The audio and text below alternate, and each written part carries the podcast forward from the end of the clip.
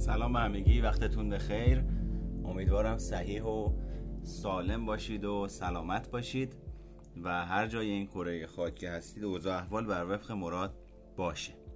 من امروز قصد دارم راجع به اختلال روانی با شما صحبت بکنم. تا شما تشخیص بدید که آیا اختلال روانی دارید یا خیر.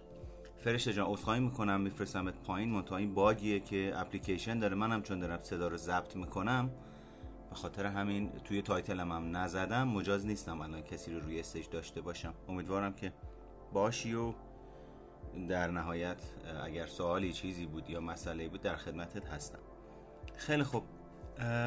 می‌خوایم بریم راجع به اختلال روانی صحبت بکنیم تعریفش بکنیم اختلال روانی رو و ببینیم که آیا واقعا ما اختلال روانی داریم؟ به خاطر اینکه من خیلی می‌بینم و میشنوم و مراجعه می‌کنن و جاهای مختلفی که میرم افراد خیلی ساده به خودشون لیبل اختلال روانی می‌زنن. یعنی یه نفر به خودش میگه من یا خودشیفتم یا پارانوید دارم یا هر اختلال دیگه یا اینکه به سادگی راجع به دیگران نظر صادر می‌کنن.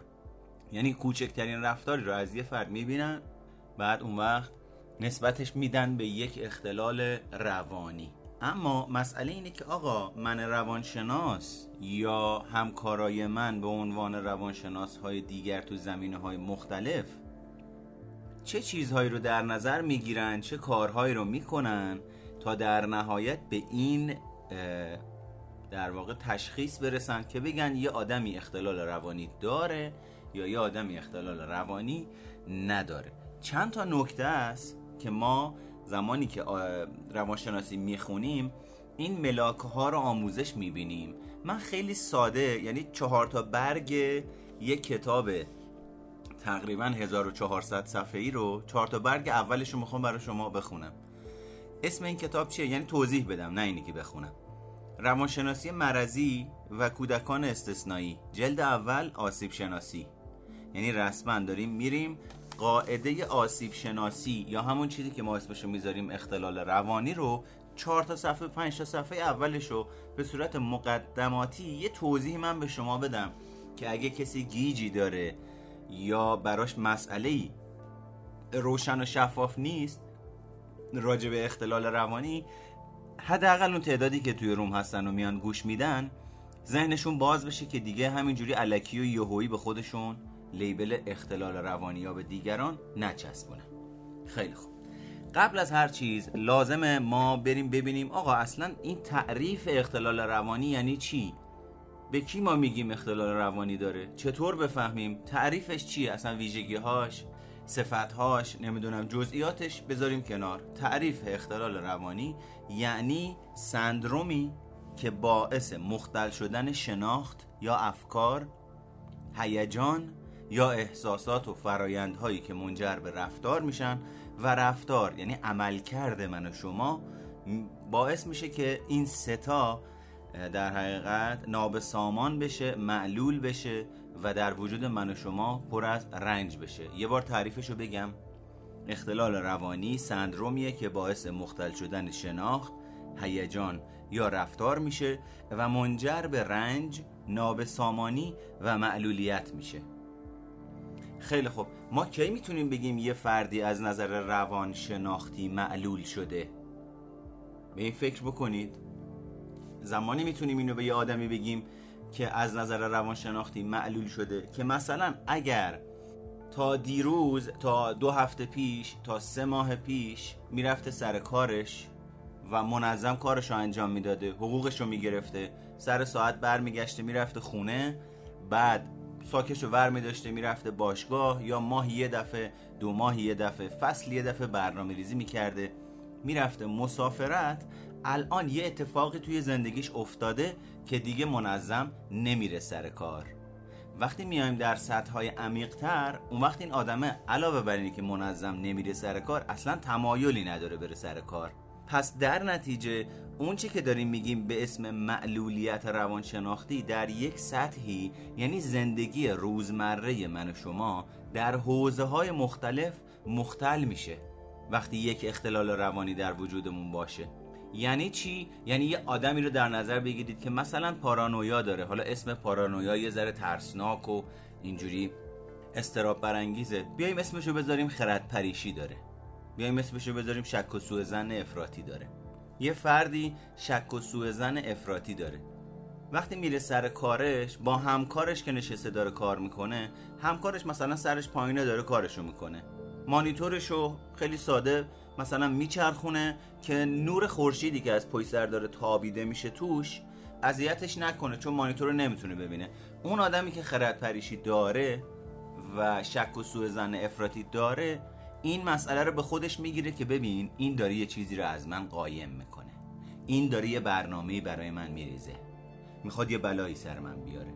حتما یه چیزی هست و کلا هوش و حواسش میره سمت اون رفتاری که در واقع این انتصاب رو از اون رفتار به خودش داده. حالا هدت و شدت اینو ببرین بالا. این فرد وقتی در محیط کارش با توجه به شک و سوء زن افراطی که در وجودش هست رابطه هاش با همکاراش مختل میشه و مدام با شک و سوء زن و بدبینی. می‌خواد با اونها ارتباط برقرار کنه. کم کم گزارش این رفتار ناکارآمد این فرد به دست رئیس می‌رسه. رئیس هم کم کم اینو زیر نظر می‌گیره. مشاهدهش می‌کنه. میسنجتش. می‌بینه با این آدمه به جای اینکه بشینه کارشو بکنه مدام تو سوء تفاهم های شناختی و هیجانی و رفتاریشه. در نتیجه عذر این آدمه رو می‌خواد. اینجا اونجاییه که اختلال روانی من به عنوان یک معلولیت روانی در نظر گرفته میشه و من رو از کارم اخراج می‌کنن. در نتیجه به مرور زمان زندگیم از نظر حوزه کاری مختل میشه. قاعدتا به این سادگی که من راجع صحبت می‌کنم نیست. پیچیده تر از این ماجرا هاست من فقط دارم اینجا ماجرا یه مقداری توصیف می‌کنم که ذهن ما آگاه بشه نسبت به اینی که خیلی ساده نمی‌تونیم به خودمون یه اختلال روانی بزنیم. یا اگه میایم تو کلاپاس توی رومی میشینیم مجاز نیستیم. اگه یه روانشناسی یه دکتری یه پروفسوری یه کسی میاد راجع به مطالب روانشناسی خودشیفتگی پارانویا اختلالات استرابی اختلالات خورقی وقتی صحبت می‌کنه من و شما مجاز نیستیم. بشینیم نگاه بکنیم ببینیم اون علائم رو داریم یا نه. چون حالا می‌رسیم به پیچیدگی هاش کم کم. اما بریم ببینیم فرق رفتار نابهنجار با اختلال روانی چیه. همین اول به شما بگم من و شما خیلی از لیبل هایی رو که به خودمون می‌زنیم میگیم اختلال روانی دارم و وقتی مثلا آقای مهرگان شما صحبت کردی راجع به خودشیفتگی من دیدم تمام نشونه ها رو دارم اونجا احتمالا اون فرد داره راجع به رفتارهای نابهنجارش صحبت می‌کنه. نه اختلالات روانیش. یعنی من اون لیبل خودشیفتگی رو به یه رفتار نابهنجارم میچسبونم میگم من خودشیفتگی دارم. در صورتی که رفتار نابهنجار رو افراد سالم و افرادی که اختلال روانی دارن هر دو به صورت مشترک دارن. منتها میزان شدت هدت و فراوانی رفتارهای نابهنجار از یه سطحی به بعد فرد رو می‌بره در دسته بندی کسی که اختلال داره تازه اونم اول نه اختلال روانی فول. کم کم میره در سطح روان نجندی بعد از سطح روان نجندی میره در سطح روان پریشی پس شماره یک من و شما خیلی از لیبل هایی رو که توی کلاب هاست یا جاهای دیگه اینستاگرام می‌بینیم محتوا می‌ذارن و به ما می‌خوره باید توجه داشته باشیم که داریم راجع به رفتار نابهنجارمون لیبل به خودمون می‌زنیم. یا واقعا یک اختلال روانی داریم. این خیلی مهمه. همه آدما رفتار نابهنجار دارن. فارغ از اینی که اختلال روانی داشته باشن یا نه. ما مجاز نیستیم به رفتار نابهنجار خودمون اگر داشته باشیم لیبل هایی رو که مخصوص اختلالات روانیه بهش بزنیم. پس ذهنتون نسبت به این آگاه باشه. اختلال روانی رفتار نابهنجاریه که تداوم داره و عملکرد فرد رو مختل می‌کنه. کجا مختل می‌کنه عملکرد فرد رو؟ در حوزه های مختلف زندگی. در رابطه با زن در رابطه با بچه در رابطه با کار در رابطه با اجتماع موقع رانندگی. یا آدمی که اختلال تکانه ای داره یه دفعه بدون اینکه فکر بکنه مسیرش رو عوض می‌کنه. نه نگاه می‌کنه کسی بغل دستش هست نیست. یا آدم سالم هم این کار می‌کنه. یا آدمی نشسته تو ماشین یه دفعه بهش خبر میدن مادر تو بیمارستانه زن تصادف کرده. یه اتفاق تو زندگی افتاده. خب این آدمه یه شوکی بهش وارد میشه محیط رو نادیده می‌گیره به خاطر اینکه سریعتر خودش رو برسونه به اون موقعیت. این یک رفتار نابهنجاره که اختلال روانی محسوب نمیشه. در نتیجه من و شما ممکنه رفتارهای نابهنجار رو از یک فرد سالم تو ترافیک ببینیم که یه دفعی فرمونش رو می‌گیره روی بقیه و می‌خواد از خروجی که رد داره رد می‌کنه خارج بشه. همون رفتار ممکنه از یه فردی هم که اختلال روانی سادیسم داره ببینیم که کرم داره مرض داره خوشش میاد دیگران رو اذیت بکنه. پس اختلال روانی رفتار نابهنجاریه که تداوم داره و عملکرد من و شما رو در حوزه های مختلف زندگی اگر داشته باشیم مختل می‌کنه. هیچ حالت گذرایی اختلال روانی تلقی نمی شود توجه هیچ حالت گذرایی اختلال روانی تلقی نمی گردد مثلا به عنوان نمونه اگه یه آدمی یه شب خوابش نبره ما نمیگیم مبتلا به اختلال بیخوابیه. ولی اگر این مشکل در خواب برفتن یا بیدار شدن های مکرر هفته حداقل سه بار به صورت مداوم به مدت سه ماه ادامه پیدا کنه اون وقت احتمال میدیم که ممکنه این آدمه اختلال بیخوابی داشته باشه. یا مثلا اگه یه بچه ای بالای پنج سال سن داره و یک بار جای خواب خودش رو خیس می‌کنه نمیگیم اختلال بی اختیاری ادرار داره. ولی اگه یک کودکی بالای پنج سال حداقل هفته دو بار جای خواب یا لباس خودش رو خیس کنه و این ماجرا بیشتر از سه ماه ادامه پیدا کنه این کودک این کودک بالای پنج سال مبتلا به اختلال بی اختیاری ادرار تشخیص گذاری میشه. پس می‌بینیم چقدر فرق داره؟ یعنی اگر بخوایم من روانشناس یه تشخیصی رو نسبت به یه نفر بدم اول باید بیام نگاه بکنم ببینم چه مدتیه چند باره چه میزان هدتش چقدره شدتش چقدره. آیا یه رفتاریه که ماه یه دفعه نشون داده میشه سال یه دفعه نشون داده میشه؟ و اون فرد داره نسبت به اون رفتار با فراوانی نرمال حتی پایینتر از نرمال کم یه اختلالی رو به خودش میچسبونه. پس این خیلی مهمه که ما ببینیم آیا ملاک های یک اختلال روانی رو داریم یا نه. همینجوری کیلویی نچسبونیم به خودمون. حالا بریم سراغ ملاک های یک اختلال روانی. شماره یک انحراف از هنجار آماریه. یعنی چی؟ یعنی بر اساس این معیار افرادی که دو سر نمودار توزیع نرمال قرار دارن. کاری نداریم نمودار توزیع نرمال چیه. یه طیف یک تا 99 رو در نظر بگیرید. از یک شروع میشه تا 99 اون وقت یه متوسطی داره اون وسط. این انحراف از هنجار آماری یعنی افرادی که روی به سمت 99 هن خیلی مثلا از هفتاد بالان اینا یه مسئله ای دارن. اونایی که مثلا از سی پایینن اونا یه مسئله ای دارن. اینجوریه که بهش میگن از نمودار توزیع نرمال طرف نرمال نیست. مثلا اگه خلق من و شما به شدت پایین باشه و دوچار افسردگی باشیم میگن اختلال روانی داره. و اگه خلق من و شما به شدت بالا باشه میگن طرف تو دوره مانیاس پس در نتیجه خلق باید در حد وسط به شکل پایدار و نرمال باشه. یعنی چی؟ یعنی مثلا اگه از هفتاد به بالا رو بگیریم شروع شیدایی و از مثلا سی به پایین رو بگیریم شروع افسردگی از سی تا هفتاد نرمال من و شما توی زندگی بالا پایین بشیم از نظر خلقی و هیجانی همه اینجوری میشن و این یک در واقع هنجار آماریه طبیعیه حالا یه آدمی به خاطر اینکه شناخت نداره نسبت به این ماجرا مثلا از پنجاه میاد روی سی و پنج. یه دفعه بلند میشه ترس که آقا من الان اختلال روانی دارم. فلانی گفت اگر توی خلقت یه همچین اتفاقی بیفته یه همچین ماجراهایی برات تکرار میشه. در نتیجه همه افراد بالا و پایین هیجانی و خلقی دارن. منتها این شکلی اگر یه نفری میره بالا میچسبه بعد یه مدتی دو هفته سه هفته میاد پایین میچسبه. یعنی وسط نداره. اصطلاحا بهش میگیم صفر و صد.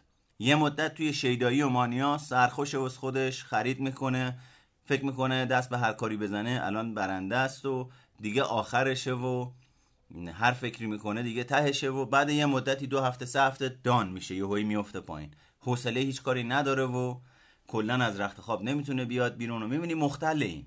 یا این وره یا اون وره نرمال نداره. بین سی به بالا تا هفتاد نیست که بخوابه بعد بلندشه بخوره بعد بلندشه بره سر کارش بعد بره بیرون کرونا بگیره برگرده بیاد دو هفته بمونه تو خونه بعد دوباره بره سراغ کارش با زنش با بچهش با زندگیش با مادرش با پدرش رابطه هاشو داشته باشه این وسط خسته بشه بعد شارژ بشه حال نداشته باشه یه کاری رو انجام بده بعد واسه یه کاری انرژی و انگیزه داشته باشه بره انجامش بده. اینا اگه تو طیف سی تا هفتاد باشه نرماله. هر آدم سالمی این واسهش اتفاق میفته اما وقتی از اون میره بالا از هفتاد میره بالا و مثلا از سی میاد پایین اون وقتی که داستانه. اینجا تازه میگیم چی؟ میگیم طرف یه دونه از معیارا رو داره. خیلی خب بریم سراغ نکته دوم. انحراف از هنجارهای اجتماعی و فرهنگی. یعنی چی؟ بر اساس این معیار افرادی که به گونه ای رفتار می‌کنن که رفتار اونها در جامعه ای که توی زندگی می‌کنن با توجه به فرهنگشون خارج از عرف به نظر می‌رسه نابهنجار یا دارای اختلال روانی در نظر گرفته میشن. یعنی چی؟ یعنی جامعه ما یک جامعه که پوشش خاص خودش رو داره. اینجا اگر یه نفری مرد یا زن یه دفعه لباسشو در بیاره بدون لباس بیاد تو خیابون خب قاعدتا همه میگن این یه چیزیش هست. چرا؟ چون یک هنجار فرهنگی اجتماعی رو نادیده گرفته. منتها اگه تو آمریکا یه همچی کاری آدم انجام بده خب خیلی طبیعیه. به خاطر اینکه اونجا این یه امر پذیرفته شده است. در نتیجه این مدل در واقع توی فرهنگ های مختلف تفاوت می‌کنه. یعنی همینجوری که گفتم توی فرهنگ آمریکا بدون لباس اومدن بیرون نرماله توی فرهنگ ایرانی بدون لباس اومدن بیرون نابهنجاره. پس از نظر فرهنگی هم ما خیلی مد نظر قرار میدیم یه سری از ماجراها رو. مثلا تو جوامع آسیایی اصطلاح چشم زخم رایجه. اما توی جامعه غربی این اصطلاح همین چشم زخم ملاک یک رفتار نابهنجار به نام تفکر جادویی. تفکر جادویی یعنی چی؟ ما هم خیلی داریمش. تفکر جادویی یعنی شخص باور داره به صرف اندیشیدن به یک موضوع اون موضوع اتفاق میفته تفکر جادویی می‌تونه ما رو به همه کار توانی برسونه ما رو می‌تونه به هزیون بزرگمنشی برسونه. یعنی اونایی که دارن توی جوامع آسیایی زندگی می‌کنن این رو به عنوان ارزش نگاهش می‌کنن.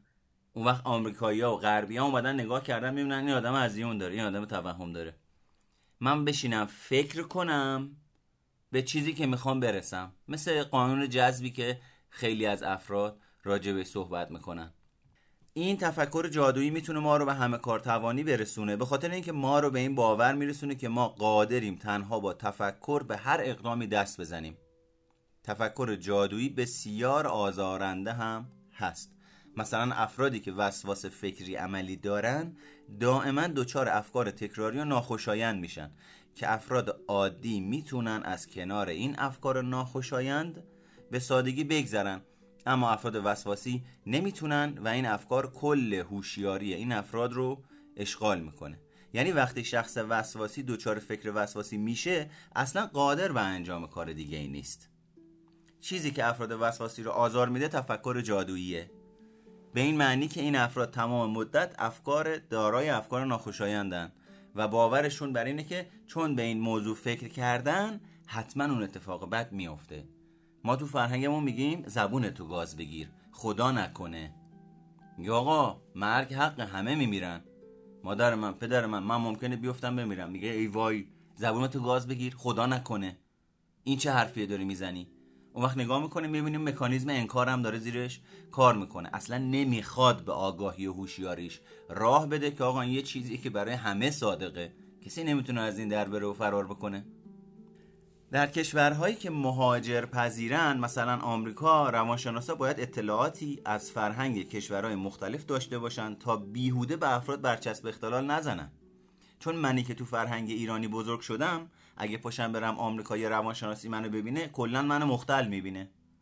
حالا بیجا هم نمی‌بینه ما اگه بریم ما به خاطر اینکه با وضعیتی که ما داریم یه ذره یه ذره که چه کنم. اما مسئله بعدی این شد دو که انحراف از هنجار بود.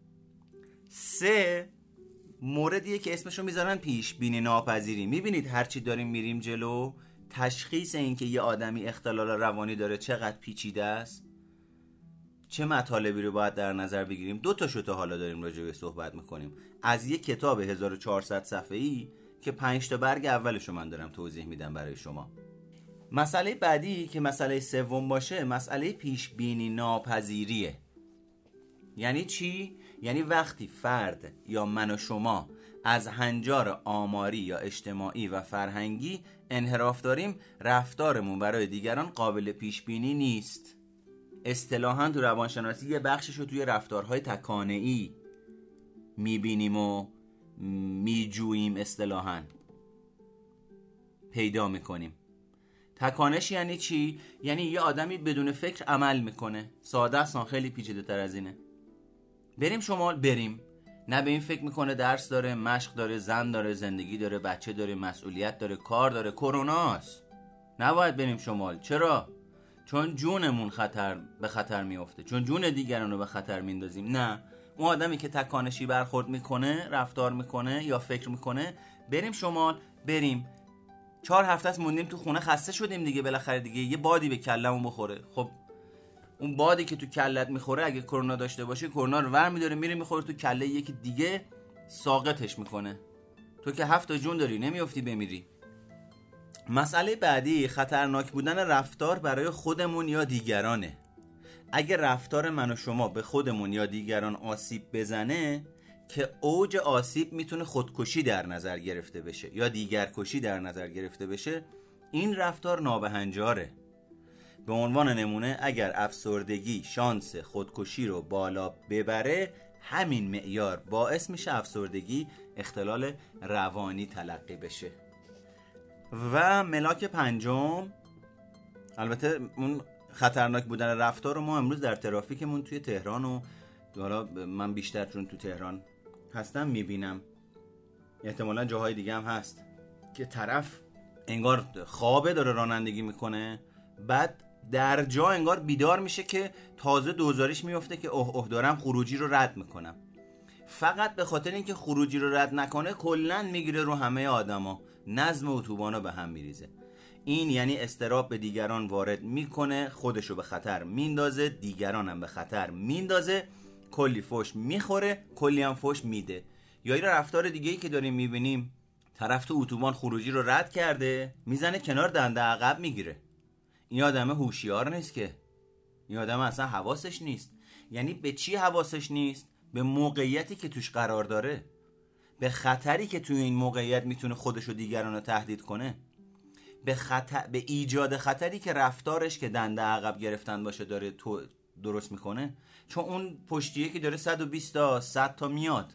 این وایساده کنار توی جای خطرناک دنده عقب می‌گیره که در واقع رد بکنه. این رفتارهای جاهلانه و خام در حقیقت می‌تونه یه نشونه ای از وجود یه سری از ماجراها و کمبودها و حالا اینجا بهش میگن اختلال باشه. اما می‌تونم به یه آدمی که داره دنده عقب می‌گیره بگم اختلال داره؟ نه. چرا؟ چون حداقل این چهار تا عامل قبلی رو من نمی‌تونم توی آدمی ندیده نشناخته تشخیص بدم. فقط یه کسی که داره دنده عقب می‌گیره مشکل شخصیتی داره اختلال روانی داره مشکل خلقی داره.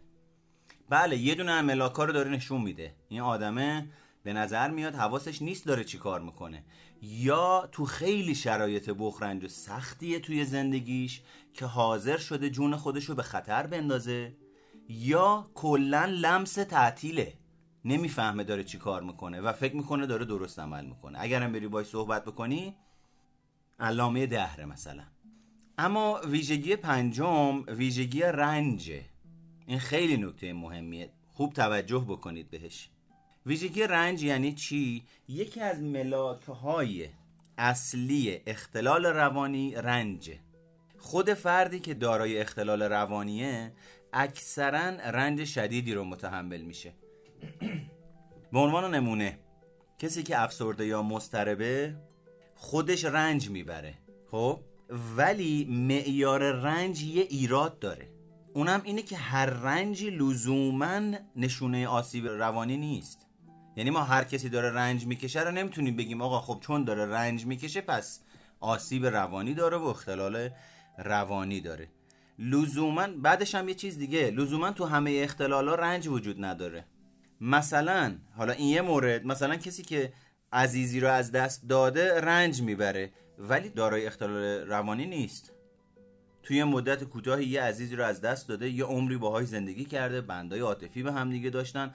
حالا اون عزیز از دست رفته و این فرد در واقع دچار یه شک و رنجیه که برای اونم یه زمانی مشخصه. میگن 6 ماه تا یک سال فرد کم کم دوباره مکانیزمش برمیگرده رو حالت نرمال. اون وقت اگه برنگشت بعد از یه سال دیدیم آدم هنوز مختله هنوز افسردگی داره هنوز نا نداره هنوز یأسه هنوز داره با توهم و تصورمون آدم زندگی می‌کنه ناخداگاه بعد یه سال نگاش می‌کنی می‌بینی نیست میری دنبالش می‌بینی در خونه آدم است داره زنگ می‌زنه که اون در رو واز بکنه. یا اگه یه پدر مادری باشن که بچهشون از دست داده باشن دست به اتاق اون بچه نمی‌زنن. یعنی انکارش می‌کنن و در رنج به سر می‌برن. ولی کسی که سالمه بعد از 6 ماه یک سال برمیگرده رو نرمالیته زندگیش خب جفتشون دارن رنج می‌برن اما مقدارش خیلی مهمه زمانش خیلی مهمه هدتش خیلی مهمه شدتش خیلی مهمه. از طرف دیگه حالا اینو در نظر بگیرید مانیا یعنی چی؟ یعنی شیدایی یعنی سرخوش بودن افراطی یعنی از کار افتادن منطق و شناخت. واسه خودش سرخوشه توی دنیای دیگه زندگی می‌کنه. خب خیلی خب این که اصلا رنج نمی‌بره که. این که خوشحاله کلا سرخوش کلا. پس ملاک اینی که هر کسی داره رنج می‌بره اختلال روانی داره اشتباهه. می‌تونیم بگیم رنجی که متناسب با شرایط موجود نباشه معیار اخلاق روانی رو پر می‌کنه. مثلا فردی که عزیزی رو از دست داده رنجش با متناسب با شرایط رو تجربه می‌کنه. ولی فردی که اختلال استرابی داره حتی اگه تو امنیت کامل باشه. بهش بگی اینجا امنه خیالت راحت باشه. در قفله کسی نمیاد. من اینجا هستم. آروم باش باز هم مضطرب و نگرانه و این رنج متناسب با شرایط موجود نیست. پس اینم شد ویژگی پنجم. اما ویژگی ششم که اولش توضیح کوتاهی دادم اینجا مفصل تر بریم سراغش نابسامانی یا معلولیته؟ یا نابسامانی و معلولیته. نابسامانی یعنی ناکارآمدی، بدکاری، اختلال در عمل کرد. فردی که دارای اختلال روانیه به دلیل مشکلات روانی، بیولوژیک یا رشدی که براش ایجاد میشه یا شده از پس وظایف و نقش هایی که بر عهدهشه بر نمیاد. مثلا فردی که اختلال مصرف مواد داره نمی‌تونه از پس وظیفه پدری و همسری یا وظیفه شغلی خودش بر بیاد. این کلش داره یه جای دیگه کار می‌کنه. این عدم توانایی می‌تونه ریشه در در واقع مسائل روانی و بیولوژیکی و رشدی داشته باشه. این شد نابسامانی. معلولیت یعنی چی؟ فردی که دچار نابسامانیه در هیته های مهم زندگی خودش مثل هیته خونه، هیته شغلی و غیره به مشکل برمیخوره. این دچار مشکل شدن در هیته های مهم زندگی معلولیت نامیده میشه. باید توجه بکنیم که معلولیت به معنی نقص هوشی یا حرکتی و ادراکی نیست. چون در کلی از اختلالات روانی هیچ نقص هوشی یا حرکتی یا ادراکی وجود نداره. پس حواسمون باشه وقتی میگیم نقص یعنی اینجوری نیست که بگیم آدم کند ذهنه. آدم اتفاقا باهوشه. میری نگاه می‌کنی می‌بینی آدم های معتاد از هوش بالایی برخوردارن و به خاطر همین هوش بالاشونه که میرن تو خودشیفتگی فکر می‌کنن من که تو دام اعتیاد نمیافتم. من بلدم چی کار کنم من تفریحی می‌زنم. بعد نگاه می‌کنی می‌بینی تفریحی معتاد شده. خیلی خب پس در نتیجه بچه ها دو تا مسئله توی این ماجراهایی که گفتم به شما از مهمترین مسئله ها هستن. کدوم هست؟ این دوتا آخری که بهتون گفتم. یکی رنج نابجا. یعنی طرف هرچی آرومش می‌کنی باز دوباره نگاه می‌کنی می‌بینی استرابش چسبید به تاق طرف هرچی کمکش می‌کنی انگیزه پیدا کنه تو زندگی صبح بلند میشه می‌بینی کف اتاق خوابه. انگیزش پایینه دانه خلقش پایینه. و زندگیش مختله. نه سر کار می‌تونه بره نه حوصله داره از رخت خوابش بلند شه. یا اگه بلند میشه کلا با آدمای تو جامعه صبح تا شب با ده نفر درگیره. یا یه دفعه یه تصمیمایی می‌گیره واسه خودش و خانوادهش که کل سرمایش به باد میره. یه بارم اتفاق نمیافته. یا مدام توی روابط دنبال اینه که دیگران رو نجات بده. بعد میره نگاه می‌کنه می‌بینید تو خودش خانوادهش رابطه خودش با خانوادهش تنظیم نیست. کلا فرار کرده به اینی که دیگران نجات بده. این یعنی من زندگی خودم مختله ولی تو بیرون دارم خودم و یه چیزی که نیستم نشون میدم. و این میشه این مکانیزم فرار. حالا در کل همه اینا رو جمع ببندیم اگر یه نفر مجموعه ای از این علائم رو داشته باشه می‌تونیم احتمال بدیم که این فرد دارای یک اختلال روانی یا سندرومه. حالا اگه این سندروم منجر به رنج، ناب سامانی و معلولیت بشه این سندروم اختلال روانی تلقی میشه. به همین دلیلی که توی DSM-5 کتاب مخصوص تشخیص اختلالات روانی که مال انجمن روانشناسی آمریکاست اختلال روانی به صورت یک سندروم تعریف میشه که باعث مختل شدن شناخت، هیجان و رفتار میشه و منجر به رنج، نابسامانی و معلولیت میشه. در نتیجه کیلویی من و شما نمی‌تونیم همینجوری استفاده کنیم بگیم من اختلال خودشیفتگی دارم من اختلال وابستگی دارم من اسکیزوفرنی هستم من پارانوید هستم. اینجا اونجاییه که من با آدما میگم آقا طرف 5 6 جلسه میاد پیش روانشناس. مصاحبه میشه مشاهده میشه سنجیده میشه. انواع تست ها رو می‌زنه MMPI می‌زنه چه می‌دونم رورشاخ می‌زنه مینسوتا می‌زنه همه اینا رو می‌زنه تا در نهایت همه این عوامل و معلفه ها و ملاک ها ببینیم کدوماش غالبه. اگه کنار همدیگه قرار گرفت و تونست یه شرایطی رو پر بکنه یه ملاکایی رو پر بکنه اون وقت تازه احتمال میدیم که ممکنه این ویژگی وجود داشته باشه. باز اون موقع هم نمیگیم که طرف اختلال روانی داره. قاطعانه نمیگیم. هی وقتی اینا کنار همدیگه قرار می‌گیرن درصد اینی که فرد اختلال روانی داره بیشتر میشه. اما اینی که صفر و صد من برگردم با گوش دادن به صحبت یه نفر توی یه شبکه اجتماعی کلاب هاست یه وایسی یه پادکستی. کلاس یه استادی رفتن یک دوره ای به این نتیجه برسم من دی اختلال روانی دارم احتمالا یه اختلال روانی داری که نمی‌تونی تشخیص بدی. انواع ملاک ها باید کنار هم دیگه قرار بگیره تا بتونیم بگیم یه فردی اختلال روانی داره. حالا ماجرا جنبندیش بکنم براتون. دو تا روش ارزیابی هم وجود داره. یکی شما تشریف میاری مثلا پیش من نوعی. من این DSM رو باز می‌کنم طبق تستا و فرمول ها و ملاک ها و نشانه هایی که گفته به شما یه تشخیص میدم یه لیبلی رو به شما می‌زنم. یعنی میگم خودشیفته است یعنی میگم منفعله یعنی میگم مثلا یه اختلالی داره.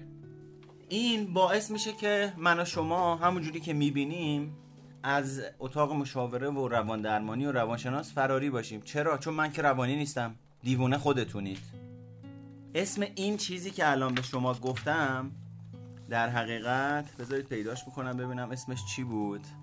اسمش آها استیگماه. بهش میگن استیگما یعنی خوبی میشه ویژگی اول که یه نفری میاد با اختلال با DSM-5 تشخیص داده میشه و یه اختلالی بهش چسبونده میشه. یه ملاک دیگه هم هست. من DSM-5 و درسای روانشناسی همه اینا رو خوندم. ولی چیکار می‌کنم؟ ولی نمیام بگم آقا تو اختلال روانی داری. کلا DSM-5 رو می‌ذارم کنار. میگم ببین یه سری از مهارت ها رو تو زندگی یاد نگرفتی. یه سری آموزش ها رو ندیدی. یه سری نیازها توی زندگیت برطرف نشده که امروز باعث میشه انگیزه انجام دادن یه کاری رو نداشته باشی. فرقی نمی‌کنه ها. باز دوباره داریم راجع به همون ویژگی رفتاری در وجود من و شما صحبت می‌کنیم. DSM با آسیب نگاهش می‌کنه. من میام به عنوان روانشناس موردی مطالعهش می‌کنم. نمیرم بگم تو DSM هر کسی که خلقش بالا بود الان این افسردگی رو داره.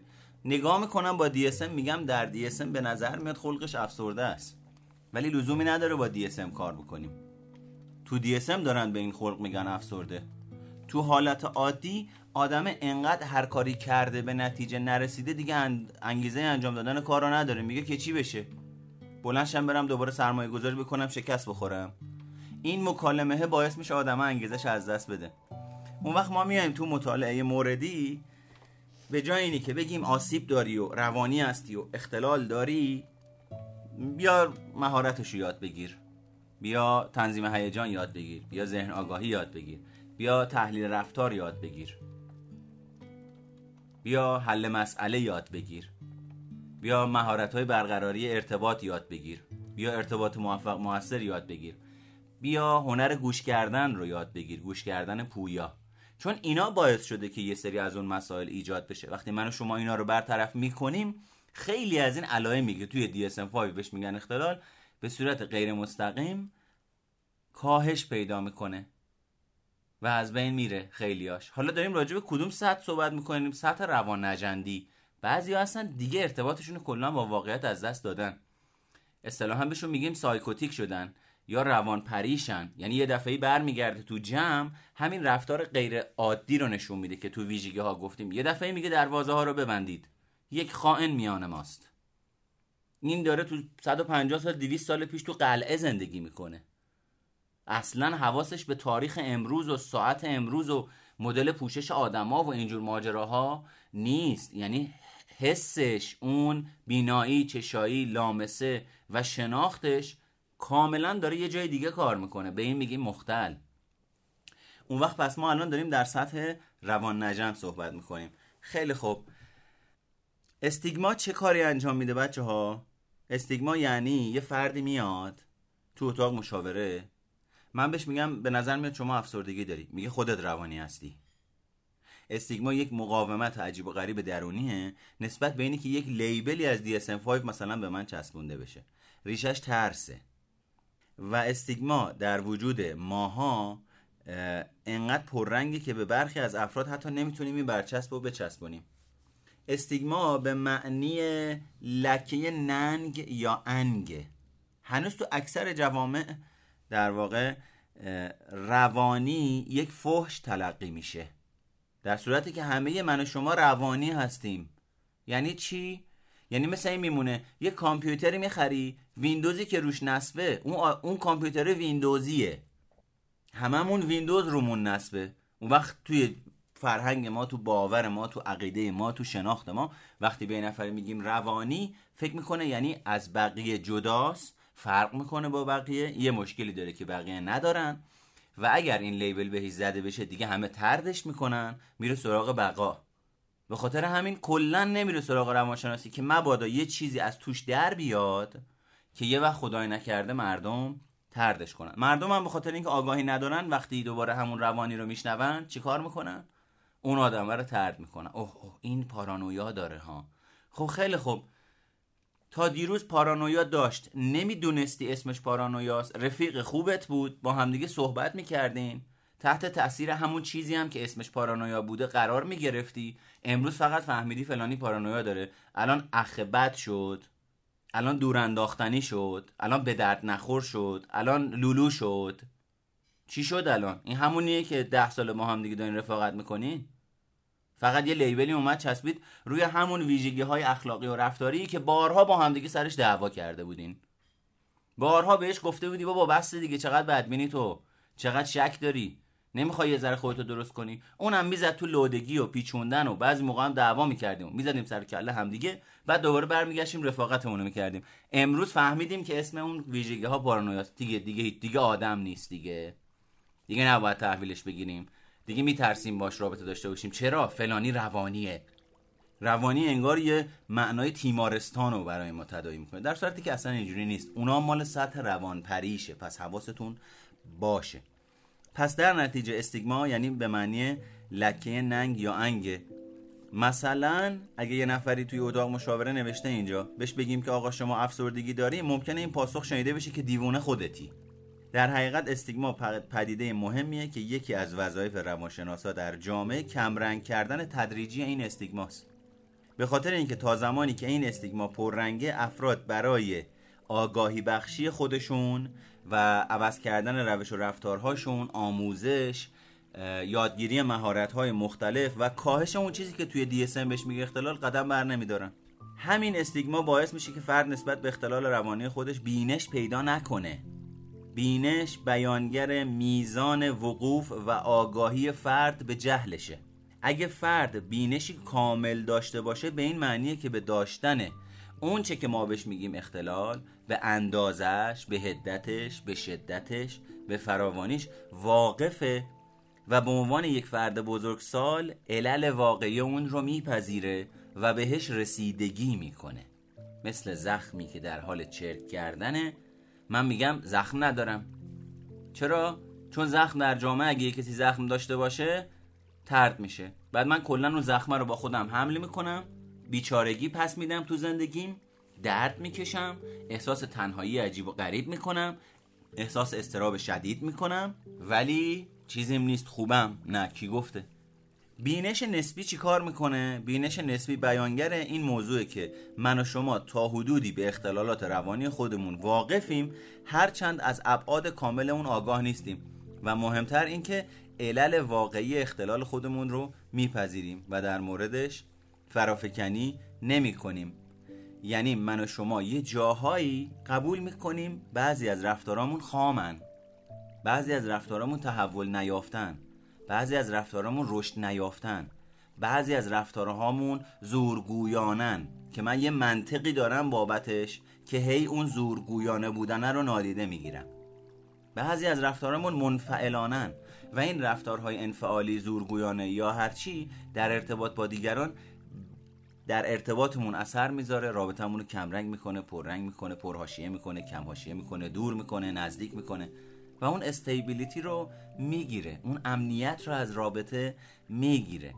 در نتیجه هر موقع من و شما بتونیم با خودمون کنار بیایم که آقا همه آدم ها در طول دوران رشدی سری آسیب ها می‌خورن اما این به این معنی نیست که اختلال روانی دارن. باید سنجیده بشه ده تا ملاک باید دیده بشه. مدتش باید سنجیده بشه هدتش باید سنجیده بشه شدتش باید سنجیده بشه. تازه اون وقت با آدم میگن اختلال داره. ضمن اینی که اصلا فرض بکنیم اختلال داره. خب راه درمانش هست راه پیگیریش هست یا راه بررسیش هست راه اصلاحش هست و می‌تونیم بریم پیگیریش بکنیم. هیچ اشکالی هم نداره. خیلی خوب. من همینجا با دوستانی که بعدا این voice رو میشنون خداحافظی می‌کنم. شما پادکست آنلاین سایکوپاد رو شنیدید. و اگر خواستید با من در تماس باشید می‌تونید از طریق اینستاگرام به نشونی M O مهرگان با من در تماس باشید. و میریم سراغ بچههایی که توی stage هستند